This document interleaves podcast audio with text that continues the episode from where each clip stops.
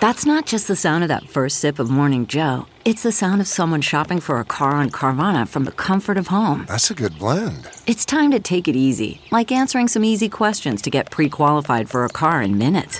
Talk about starting the morning right. Just like customizing your terms so your car fits your budget. Visit Carvana.com or download the app to experience car shopping the way it should be. Convenient, comfortable. Ah. What makes a life a good one? Is it the adventure you have? Or the friends you find along the way? Maybe it's pursuing your passion while striving to protect, defend, and save what you believe in every single day. So what makes a life a good one? In the Coast Guard, we think it's all of the above and more. But you'll have to find out for yourself. Visit GoCoastGuard.com to learn more.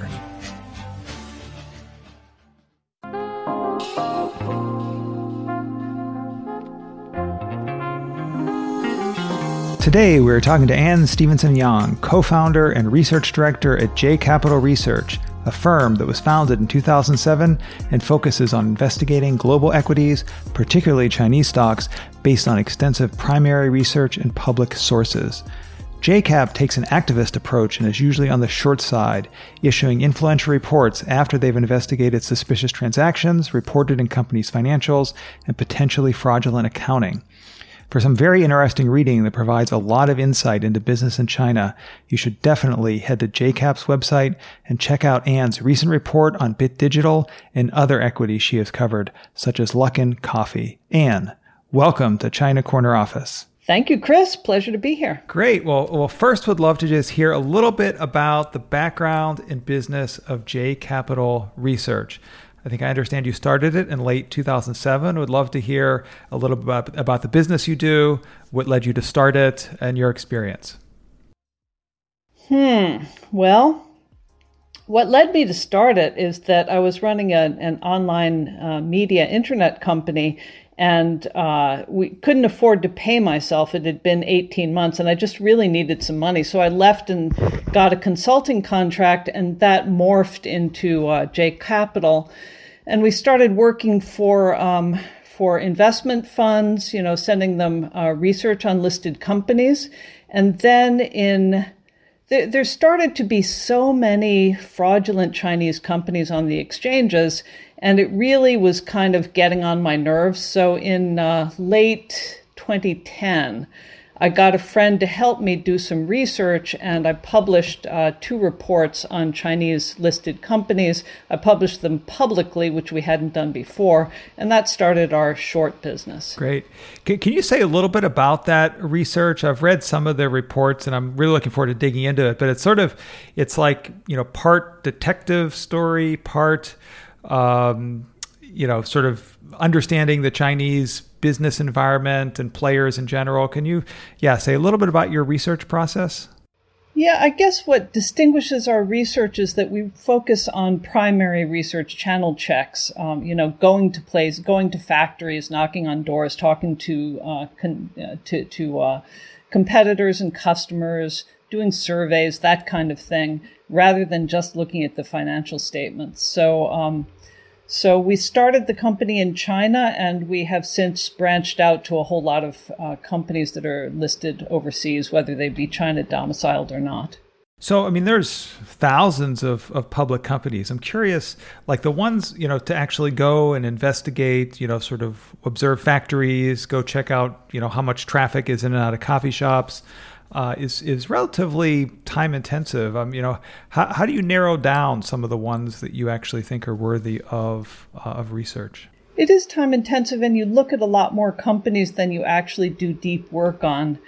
You screen a lot of companies, but the first thing to look at is just the smell test. Let me think of a couple of flagrant examples that are now delisted. Like there used to be a Hong Kong company whose name was actually Fook Wu. You have to imagine that was intentional. And they did paper recycling, but they reported margins that were just not reasonable for recycled paper products. And so when you poked into their financials, you could see oh, well, they're buying these recycling machines for way more than those companies charge the market for. So they were, it was basically just a very classic CapEx fraud. There's another company called Li Hua, which was making copper pipes, and they were also reporting much higher margins than you'd expect. So that the first thing is just like the smell test. Like, is it possible to make something that everybody else makes that's basically a commodity product, but to do, 50% better than anybody else does? That makes sense. And then for some of those examples, you'd then go, in the paper recycling example, you would, there's obviously they have some supposed, factories or processing centers. And then, maybe the amount of product in there or work that's sort of flowing through there doesn't come anywhere near their reported statements. Is that the kind of thing? Yeah, you have to read the statements carefully and find out where the soft points are, where the questionable points are. So in that particular example, what we did is we looked at the amount of capital equipment and what they'd spent on capital equipment. It didn't really seem to make sense. So then we checked with the Finnish company that was supplying the machines. And, it was clear that they were charging about half the price that Fook Wu was reporting. So that was pretty easy. We visited the plant, we talked to competitors, we talked to suppliers, but that was the core of it, the cost of the capital equipment. Interesting. That's very interesting. I know, one of the more recent reports that you did was on this company, Bit Digital, which is in the Bitcoin mining operation, is publicly traded, I think on either NASDAQ or the New York Stock Exchange, I can't remember which one. And I read through recently this report, and it's really interesting. There's this guy, Mr. Leo, who had some P2P fraud, some car rental, sketchy car rental business, and now is doing Bitcoin. And it seems almost there, I'm curious, I want to dive into this. How much is this, similar players? Like, I can imagine any business perhaps that Mr. Leo founds might be open to question. So I'm curious, were you following Mr. Leo? Were you interested in the Bitcoin market? What got you to Bit Digital? These companies have always been around and these people have always been around. It's just that they used to be way smaller.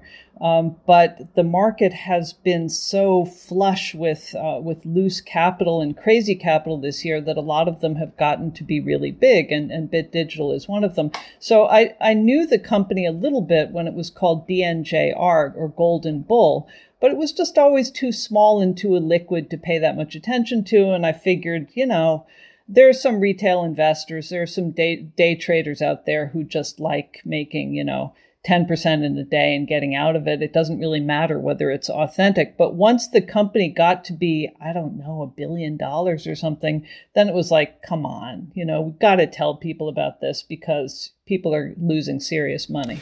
And then, so can you describe a little bit about then how you dig into that? The Bitcoin mining is a little bit more, ephemeral, I guess, than actually paper recycling and although I guess there are sort of computer servers and electricity needs, I'd love to hear about how you're able to triangulate on some of the reported financials to create some questions as to whether they were valid or not.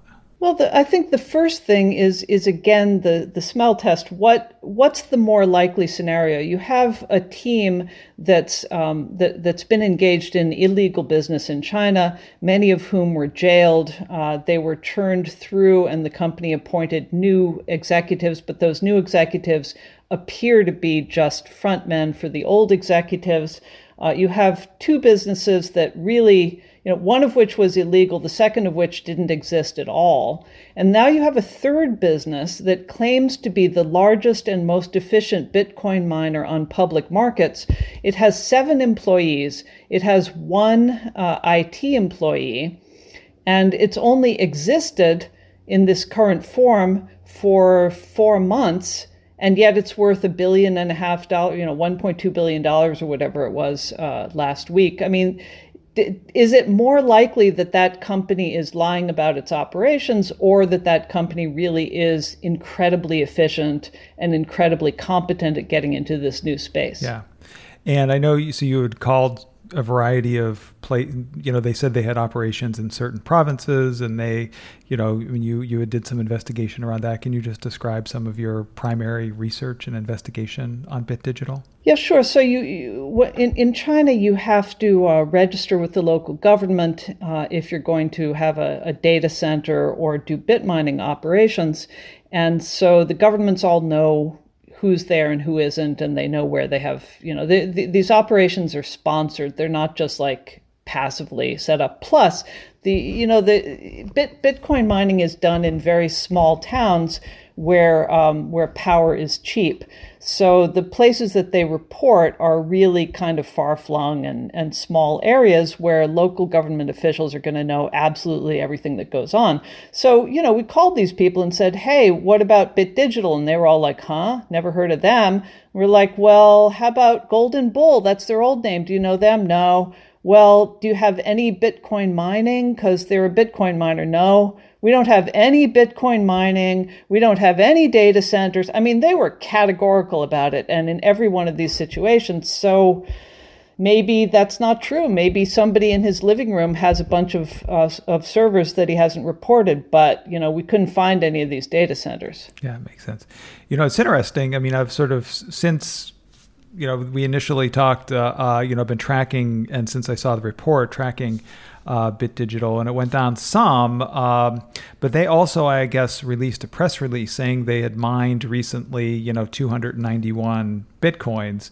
I'm curious, you know, your research, having spent time in China and talked to a number of Chinese companies and some other investors, you know, makes a lot of sense to me, and I would, you know, not buy Bit Digital, and I would get out of it if I owned it. You know, it has maintained some of its you know, a decent amount of its value. What's your experience as far as how long it takes investors to catch on to these type of situations so that the stock sort of collapses as opposed to just declines slightly? I mean, look, we're in a market mania that really just doesn't have much to do at all with fundamentals. I mean, like, I'll give you an example. A few weeks ago, I covered a company called CBAT, which purports to make rechargeable batteries for electric cars. It really makes AA-sized batteries. 97% of them are for appliances. And so after I issued the report, I talked to a retail investor who called me, and he was like, oh, but this is such, you know, these guys are going to go into electric cars and they're going to be so awesome. And I'm like, okay, fine, but what about right now? Well, right now they do so many batteries for electric cars. I said, well, have you read the financial statements? They say, they disclose it's 3% of their sales. And he hadn't read them, of course. He didn't know it was just 3%. So, you know, that's the kind of thing that we're dealing with. The average investor in these companies is not reading. They're looking at the direction of the share price. So, you know, as somebody, I forget who it was, maybe even Keynes said, you know, the market can stay irrational a lot longer than you can stay solvent. Well, hopefully that's not a good philosophy for all short sellers, but I think it's, yeah, I mean, you know, certainly putting out this research, I mean, it sounds very compelling to me. I'm curious about another case, which also got a lot of press in the mainstream U.S. and Western media, is Luckin Coffee. I was wondering if we could also talk about that. I'd love to learn more about your research process with Luckin, and it's something that, you know, it's sort of taken on a life of its own as far as that, you know, the company before its market problems. I had taken some students to China, and they're sort of coffee aficionados, and they were so excited. They'd read about Luckin. They wanted to, you know, enjoy the Luckin coffee. And then, you know, 2 months later, actually find out they have a bunch of fraud going on. So I'd love to learn about, you know, your, how you identified the issues at Luckin and then, you know, published on them. Yeah, so Luckin's another example of just plain common sense. So as somebody who lived in China for many, many years and had a zillion meetings at Luckin Coffees, I love them as a consumer and I hate them as an investor or an analyst. Because, you know, as a consumer, they're always giving you free shit, you know, like every time you go into Luckin, or in the past anyway, you just register with a different number or a different email address and they give you free coffee. Who wouldn't like that? And you can sit as long as you like. And if you're not willing to use your WeChat or your Alipay account to pay, they won't give you anything, but they won't kick you out either. So I remember waiting for a guy. I was early to a meeting in Nanjing, and I went to a Luckin. I was waiting for him, and I was just feeling kind of ornery, and I refused to pay with my Alipay account, but I was really hungry. They would not sell me anything. So I sit there with hot water and lemon, which they give me, for like 45 minutes. I walk to the bathroom past table after table of other people sitting there reading newspapers, smoking cigarettes, drinking hot water, and not buying anything. And you think to yourself, there's got to be something wrong with this company whose incentives are all stacked toward registration online rather than actually paying money. Yeah, that makes sense. And did you follow that up with anything? I mean, I think some folks had like sort of watched and saw how many people came in and out a bunch of Luckins and tried to track that to their reported financials. Yeah, we didn't do the surveys ourselves because that's very, very labor intensive. The anonymous report, I think, had 1,000 staff on that for part time for 4 months or something like that. We wouldn't be able to afford to do that, but we did piggyback on other people's surveys. You know, it was pretty obvious, and you know, one of the main things that you look for in Chinese companies is related party transactions. So do the directors own other companies? Are they transacting with those other companies? That's always a big red flag, because you know, you can if I register a company, then I can book a contract with you that says 10 million. You know, I'm going to buy $10 million worth of junk from you, and you and I have a wink and nod agreement that I'm never going to pay you and you're never going to deliver goods, but the contract gets booked by the auditor as $10 million in revenue. Fine. That makes sense. So I'm curious, what other sort of rules of thumb? I mean, you mentioned like some of the early examples of the paper and the copper, you know, businesses, you know, that they're sort of in some ways, I guess, their capex and also their margins were a lot of variation to the industry averages. Related party transactions is another one. What other sort of rules of thumb do you think, you know, you can give to folks for like ways to identify some of these fraudulent situations? So I would say that the first thing I look for is bloated assets, particularly if the assets are intangible. So who's to say what they really are, but also capital equipment. So I covered a company that's now delisted called Zhongpin, which made, it was a slaughterhouse for pork, even though I'm a vegetarian. I covered this company.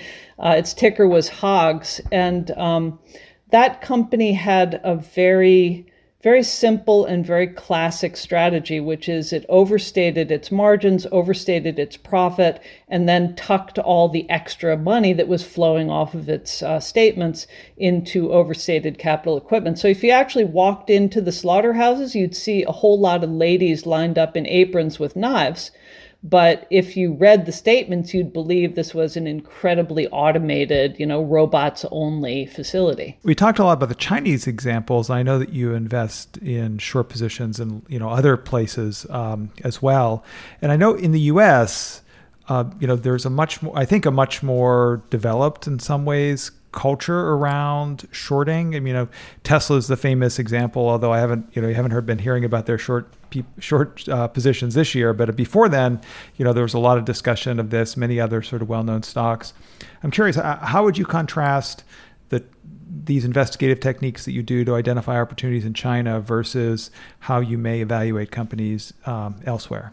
Well, I think the investigative techniques that we apply once we settle on a company are the same. The types of problems that you find in American companies versus Chinese companies tends to be different because U.S. or other foreign companies tend to be they tend to, first of all, make adjustments to their financial statements in 10 different ways rather than in just one way because they're trying hard to avoid detection. And they also will have a lot of acquisition and intangibles fraud rather than fraud in physical assets because the intangibles, you know, if I go to you and I say, hey, Chris, I'm going to buy your company actually for $250,000, but please will you write me a contract that says $1 million? You know, I can incentivize you to do that. You have to be a little careful. It's not legal. There's this, there's that. But, you know, it's more likely that as a company that's worried about compliance, I'm going to do that kind of thing.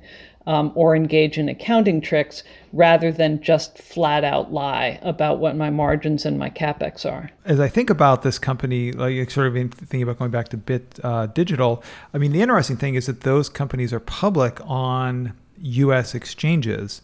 And is, you know, how do these companies actually get to be public on U.S. exchanges? And are the ones that are public on U.S. exchanges, is there less of a chance of them being fraudulent than on Chinese exchanges, or doesn't matter? I mean, how do they get public on U.S. exchanges? I mean, how do they find underwriters? How do they find auditors? How do they find other professionals? You know, because for these folks, including the exchanges, it's a business and they're sales organizations. And as long, you know, they don't want to get into anything outright fraudulent, but as long as you make things, you know, look cosmetically good enough, then they'll do it. So it doesn't surprise me very much. Are they more likely to be fraudulent if they're not listed on U.S. exchanges? It has to do with a lot of different things than exchanges. For example, in China on the A-share exchanges, the disclosure requirements are actually much, much better than they are in the U.S. And the private company disclosure requirements are also much, much better. But you do get a zillion fraudulent companies on the Chinese exchanges. Interesting. I noticed that when I read the Bit Digital report, I mean, one of the things that you noted is a lot of the, like, I don't know, the auditors, they changed a number of times. There were third tier auditors. They were people that, you know, they wouldn't actually make an unqualified decision.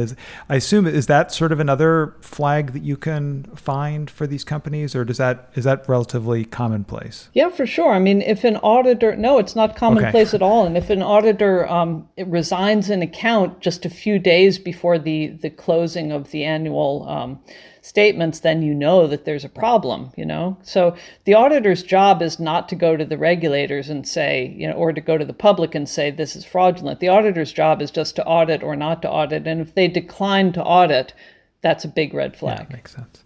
Is there any listing of those things that happen in the exchanges, or that's just from your sort of investigating company by company that you discover that? You mean of the auditors? The PCAOB has a website that lists the audit partners and the audit firms that cover each, you know, listed company. Got it. Because so then you could sort of find out sort of through changes in that. That's cool.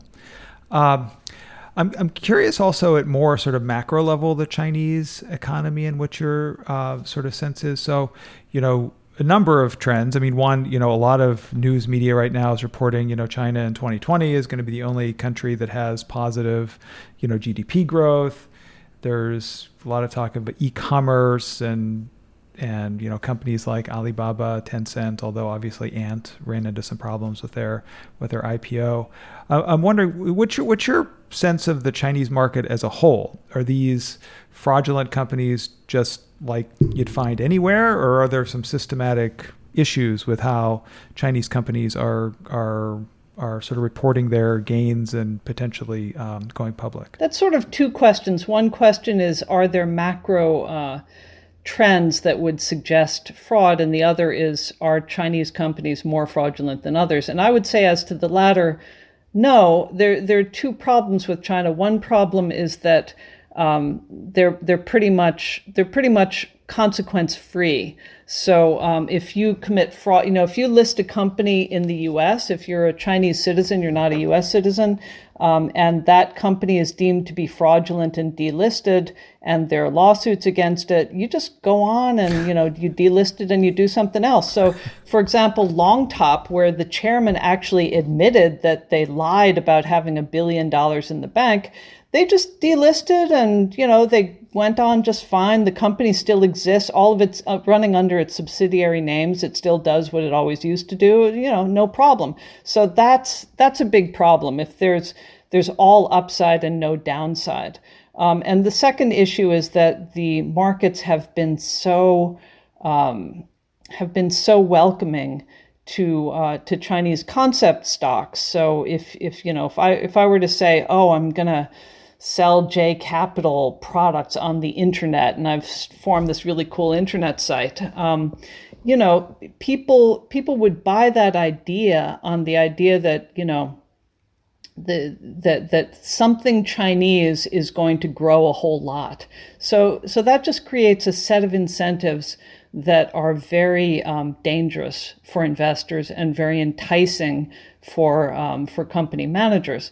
As for the macro stuff, I mean, I would say that in years past, we looked very carefully at macro trends. And this year, the main macro trend is just tulips. It's just like, the markets are in a mania. And so stuff, jets up 5x or 6x or 10x. And so you look at that stuff, because if the price has gone up 5x in 3 weeks, then you have to figure that somebody's promoting that price because they need the price to be high, not because it's actually something good. In years past, we would have looked at, like one of our more successful names was Iluka Resources, which sells mineral sands. It's a mine out of Australia. It's a very, it really does mine mineral sands. It really does sell a lot of mineral sands and titanium. But, the market was going to demand a lot less of it as the construction boom in China declined. So, it was a good short. Yeah, interesting. I'm curious, you mentioned, sort of in some ways at a macro level, the investors are crazy about, Chinese stocks, things that are going on in China. You mentioned earlier one of the retail investors that you talked about one of the companies that you've covered. I'm curious, who are these investors mainly? I mean, I think about like, I don't know, Fidelity or Vanguard or even CalPERS or some, pension plan. It seems that, which I think for larger cap U.S. firms are the mainstay investors, but I can't imagine those folks get excited about these types of investments, but I could certainly be wrong about that. I mean, who is it? Mainly hedge funds? Is it, more day trading type people? Who are these investors that are excited about these concepts? I would say it's two types of investors. The main type is the retail investor, of whom there are a lot this year because people are they have more time, they have more cash at hand.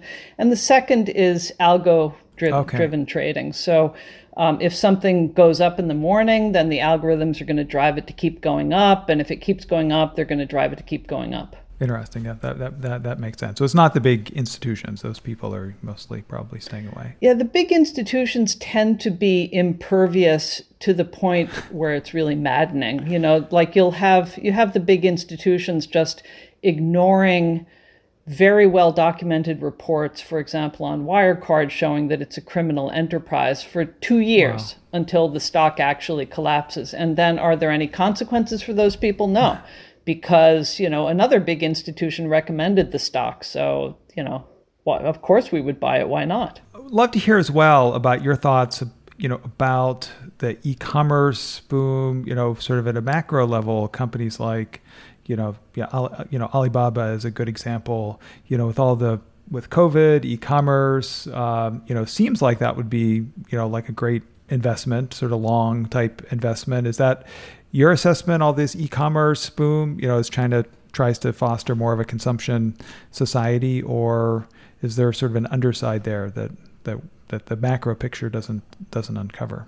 Yeah, so in theory, but that's the problem, that it's in theory, it's not about that specific example. So I would say two things to that. Number one, this idea that China is fostering a consumption society is just nonsense. It isn't supported by any of the data. It's not possible if you look at the importance of driving GDP growth to China, you'll realize that the only tool for driving GDP growth is investment, and that's antithetical to consumption, right? So this whole idea of the consumption society is just flatly wrong. But as for moving to online retail from physical retail, yeah, sure. The question is that company Alibaba or JD or VIP Shop or any of those companies, are those companies actually benefiting from it, or instead are they benefiting from a whole lot of investment trends in order to pump up their numbers and make it look that way. So, you know, if Alibaba were reporting, you know, a nice solid 6% growth per year, then I might start to believe it. But you know, when you look into Alibaba's disclosures, honestly, you would just if you actually take the time to read the disclosures, you would laugh. What sort of red flags would you find there? I mean, where do I begin? You know, the fact that first of all, the lack of disclosure, the fact that in all these years since listing, despite being so incredibly awesome at technology, they haven't said which portion, you know, what portion of their revenue derives from what segment. And that's because they can't, because a huge portion of their revenue derives from selling financial products and from just kind of empty transactions with their background partner, Ant. But secondly, they acquire, I think they've acquired maybe $42 billion worth of assets since their listing in 2014. They keep on buying these companies. The argument for Alibaba was that it's, you know, online retail, it's asset light, la, la, la, la, la. And then they started buying all these physical companies like a grocery chain and a real estate chain and a chain of stores called InTime. So they buy all these things, and then the things just disappear from their balance sheet, and they never report on them. And somehow you've got this, you know, massive growth, but that's way in excess of the growth that company used to have, but they never tell you why or how. I mean, I could go on, but I won't because, you know, I certainly wouldn't recommend shorting Alibaba. It's just, you know, it's just one of those things that'll die when it dies. Got it. Is it because of you can't tell how long it will be until it dies, or just, I mean, they're bringing in so much cash that they could have so much cash on hand that they can maintain operations for a long time? Is that generally the reason? Well, I mean, Alibaba, like Tencent, the fundamental skeletal operations of Alibaba can be run at very, very low cost. So if you want to do that, you can. But the fundamental purpose of an Alibaba or a Tencent is to be a suction cup for investment capital. And so in Tencent's case, I'd say it's a little bit more about money laundering. In Alibaba's case, I'd say it's a little bit more about investment. But you know, those are really, really broad statements. So when we get to a point where the money supply does not keep growing at 10% a year, then it will shrink. But when the money supply is growing the way it is, there's more loose capital in China than there is even in America, then Alibaba will still exist for a little while. Yeah. Makes that pretty interesting. And I think, you know, I'd love to hear your thoughts as well on some of these other sectors. So at least certainly, you know, fintech, e-commerce, I mean, there is actually real innovation going on in China and companies growing. But, you know, when I've been in China, you know, things like AI, you know, blockchain seem a little bit more, I don't know the right term, ephemeral. I mean, even I, as a researcher, you know, I was visiting a university in Shenzhen and they were like, oh, you know, if you just research blockchain or AI, you know, you can get a $2 million or 2 million RMB grant. And I'm a business school professor. I'm not some technology person, so it seems sort of bizarre that would be possible. So I'm curious your perspective on some of these other industries, other technology industries, where it seems like the hype might be more than reality. Is that another way to identify potential short options, or maybe that's too broad brush of a thing to say? I would say that fintech is very often there's very often fraud and law breaking within fintech, and it's very rare that fintech is a good short because generally fintech companies have access to a whole bunch of cash, and when companies have access to cash, then they tend not to be good shorts. As for the innovation in China, I mean, I don't want to be too much of a downer on this, but people are always telling me, oh, it's just so awesome, WeChat and Alipay. And, well, you know, it was just 10 years ago that everybody had to line up at the bank just to pay their phone bill. Right. I mean, I had an assistant pay my phone bill every year, you know, for 20 years because I couldn't be bothered dealing with it until it became a digital process. Mortgages, you know, anything. You'd go to the bank, you'd take a number, and you'd be there for like an hour and a half. So of course, when Alipay and TenPay started to make it easier to make payments, of course, we had already been using credit cards for 20 right. years, but China had not had any of this. So of course, it became, way more attractive and way more convenient than the banking system had been. Is it really an innovation? I mean, the thing about Alibaba and Tencent and the other fintech firms is that they can only exist within the context of a controlled banking system where there are no defaults. So within the context of a Chinese government that backstops absolutely everything, then you can have a lot of, interesting innovation on top of it. But if you actually if those companies were to take responsibility on their own balance sheets for these things, they would be a disaster. No, that's very interesting.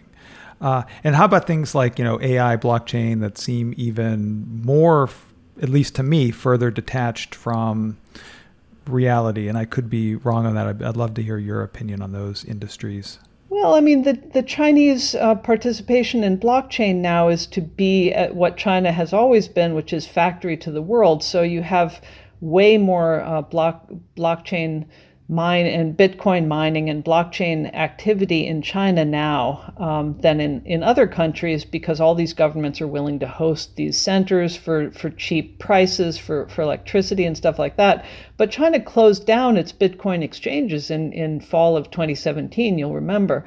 So I would say that creates an incentive for listed companies to provide an outlet to fund owners to get their Bitcoin out of China and onto international exchanges.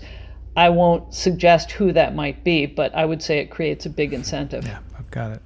We want to switch gears slightly to sort of geopolitical type of things. I mean, is that something that you factor into your analysis at times, in which companies to potentially invest in or short? I mean, obviously, in the last 4 years, Chinese companies have been under a lot of scrutiny. Just, recently, trying to, banning of WeChat, TikTok, delisting a bunch of companies. It seems most of our discussion has been sort of a more domestic type of investigation. Do you also, in some ways, think about those international dimensions and how that might play into your research? Not really. That would, there are people who do that sort of thing, but for me, the legal or regulatory catalysts are just too hard to game. It's too hard to figure out when it will happen, what the effects will be. And that goes for the big things like, sanctions, and also for the small things like, oh, the IRS has a case against this company, but when's it going to matter? Yeah. So I steer away from that kind of thing. Obviously, it's a big issue in the bilateral relationship, but the specific effects on stocks are really, really tough to say. Yeah, interesting. How about any long positions you recommend, or your business is entirely shorts? No, for example, we recently published a report on TPI Composites, okay, which is an American firm that does wind farm blades for wind turbines. There's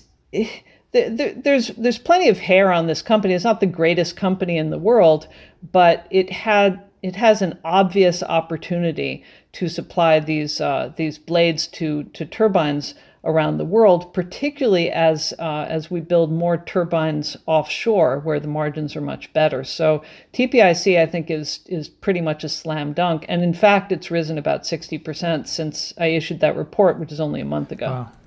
Wish we had talked a month ago maybe about that. It seems to make sense. There's been some articles recently about, I think it's these GE windmills where the blades are, 300 yards long or some amazing dimension that I don't remember. I don't know if that's, they're supplying those blades, but it does seem like particularly these offshore applications, I mean, they're huge, huge. Right, exactly. Because you think about it. Offshore, you have to have this incredible infrastructure to bring the power onshore, and then anything that goes. I mean, just think about how much you have to piss around taking care of a sailboat if you have one, and that's a little tiny thing. Then think of a huge wind turbine on a huge platform. I mean, it takes massive maintenance, and it's massively costly if it goes down.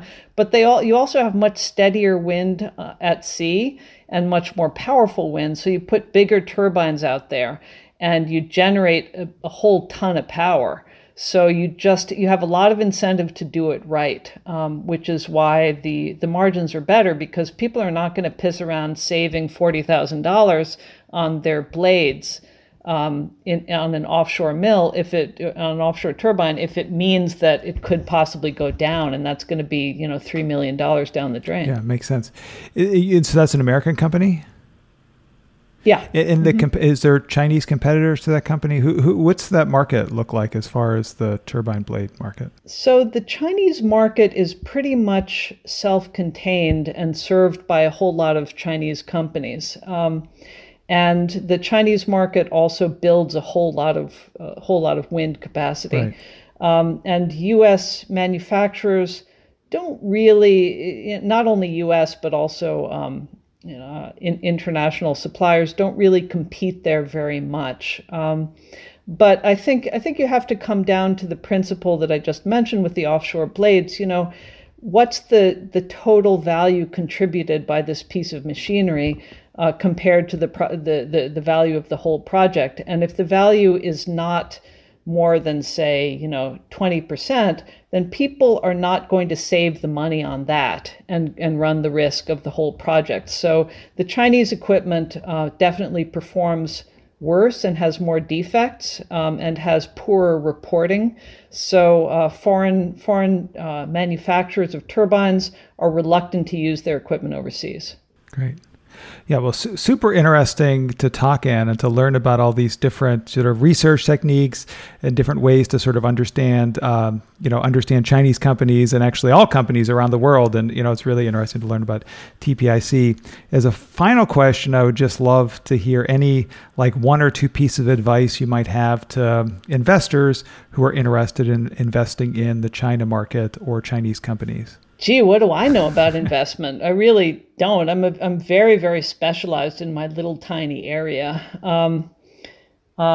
People who are interested in investing in China, I've been thinking for a while that the big consumer companies with good brands and good distribution chains, their volume is not going to rise a lot, but their margins are going to rise because all of this investment fueled noise is already starting to drop out. And then you have the Coca-Colas and the Yum Chinas and so forth, Unilevers doing really well because they don't have to suffer this really really kind of cannibalistic competition that they used to have in China. Yeah, great. Well, thank you. It's very, very interesting. And as I mentioned, it's a really interesting discussion. So thank you so much for joining us on China Corner Office. Pleasure to talk to you, Chris. Thanks for joining us on China Corner Office. This podcast was produced and edited by Chris Marquis, Kaiser Guo, and Jason McRonald. Did you enjoy the show? If so, leave us a review on Apple Podcasts and let us know your thoughts. And don't forget to subscribe to the feed for alerts when new episodes are published. See you soon.